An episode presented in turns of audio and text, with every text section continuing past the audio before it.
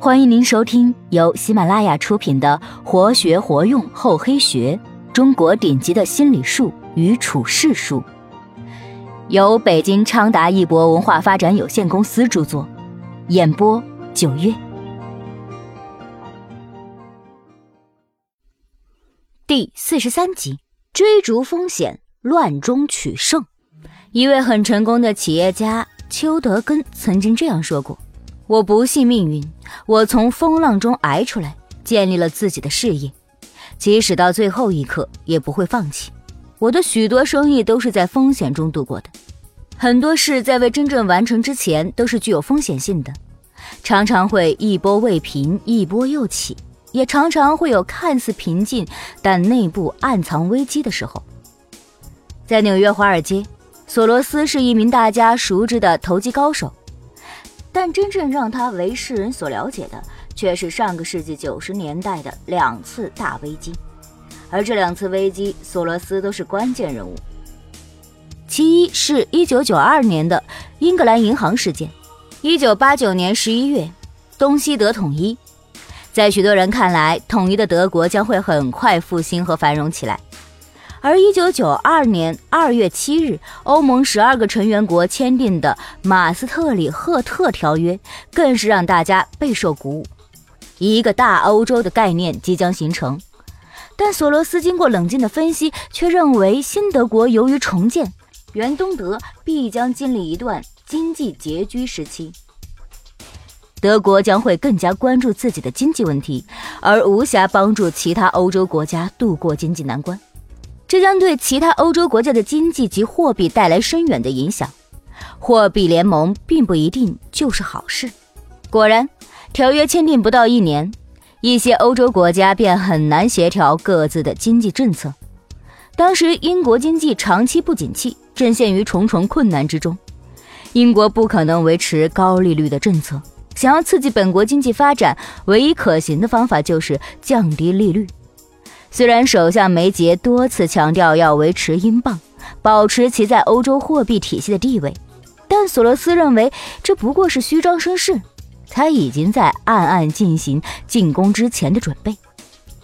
一九九二年九月，索罗斯及一些长期进行套汇经营的共同基金和跨国公司在市场上抛售疲软的欧洲货币。使得这些国家的中央银行不得不斥巨资来支持各自的货币价值。在这场较量中，索罗斯是中坚力量，仅他一人就动用了一百亿美元。一九九二年九月十五日，索罗斯决定大量放空英镑，英镑对马克的比价一路狂跌。虽有消息说苏格兰银行准备购入三十亿英镑，但仍未能挡住英镑的跌势。到傍晚收市。英镑对马克的比价差不多已经跌至欧洲汇率体系规定的下限，英镑已处于退出欧洲汇率体系的边缘。到了九月十六日，英国政府彻底失败，退出了欧洲汇率体系。尽管在这场捍卫英镑的行动中，英国政府甚至动用了价值二百六十九亿美元的外汇储备，但还是以失败而告终。英国人把这一天叫做“黑色星期三”。随后，意大利里拉和西班牙比塞塔也开始大幅度贬值，意大利和西班牙也纷纷宣布退出欧洲汇率体系。索罗斯成为了这场袭击英镑行动中最大的赢家，他的照片登在了各大杂志之上，被经济学家杂志称为“打垮英格兰银行的人”。在这一年，索罗斯的基金增长了百分之六十七点五。他个人也因净赚六点五亿美元而荣登《金融世界》杂志的华尔街收入排名表的榜首，这个记录一直保持至今。资金只有在流动中才会得到增值，用胡雪岩的话说就是放在那里不用，大元宝不会生出小元宝来。因此，做钱庄生意绝不能让头寸烂在那里。一个成功的投资者要善于追逐风险，在混乱中取得胜利。索罗斯从不隐瞒，他作为投资家以追求利润最大化为目标。他曾为自己辩解说，他投机货币只是为了赚钱，在交易中有些人获利，有些人损失，这是非常正常的事儿。他并不是损害谁。